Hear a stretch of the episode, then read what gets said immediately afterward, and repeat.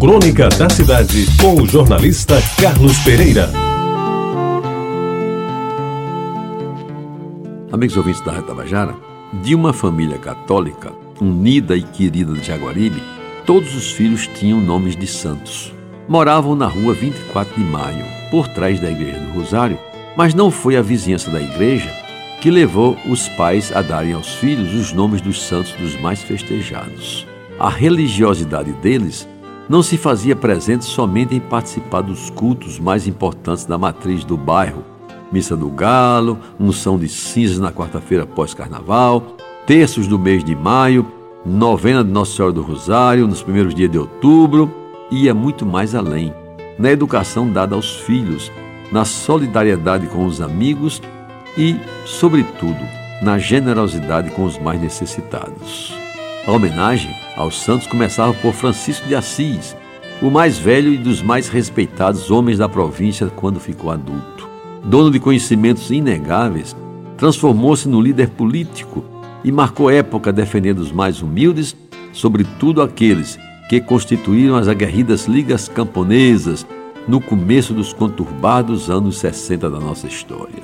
Quem viveu aqueles tempos, aliás, há de lembrar a luta de Assis à frente dos intelectuais, jornalistas, estudantes, professores e agricultores a defender, com todas as suas forças, o direito dos camponeses à terra que lhes era negado pelos portentosos de plantão. Ele sofreu horrores, foi preso, teve o seu mandato de deputado cassado pelo golpe militar de 64 e, mesmo diminuído nos seus direitos de professor e de cidadão, nunca se curvou ante a tirania dos militares que lhe tiraram muito, mas jamais lhe subtraíram a coragem, a determinação e, principalmente, a obstinação de lutar pela causa que defendia com invejável patriotismo e coragem. Ele deixou a Paraíba e foi se asilar em Londrina, no oeste do Paraná, onde praticamente começou uma nova vida, sem jamais trair os seus ideais de democracia e de dignidade. Mas não era somente Francisco de Assis. Também integra uma pleiade de irmãos, todos com nome de santos.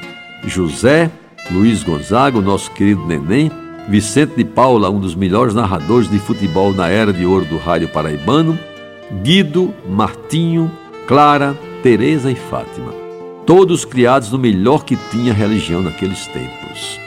Crentes em um Deus piedoso e salvador, praticantes de cultos em louvor dos anjos e santos sem pieguice ou extravagâncias, como lhes ensinaram seus pais, que com certeza muito tiveram que se orgulhar dos filhos que puseram no mundo. Todos e cada um, à sua maneira, vivem suas vidas e honram os nomes que receberam na pia batismal. E mais do que isso, carregam consigo a candidez e a bondade de Dona Isabel Lemos e a dedicação ao trabalho de seu João Câncio.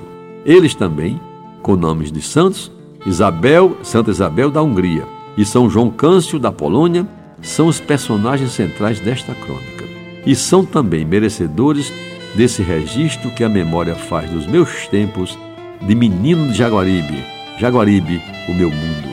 Você ouviu Crônica da Cidade com o jornalista Carlos Pereira.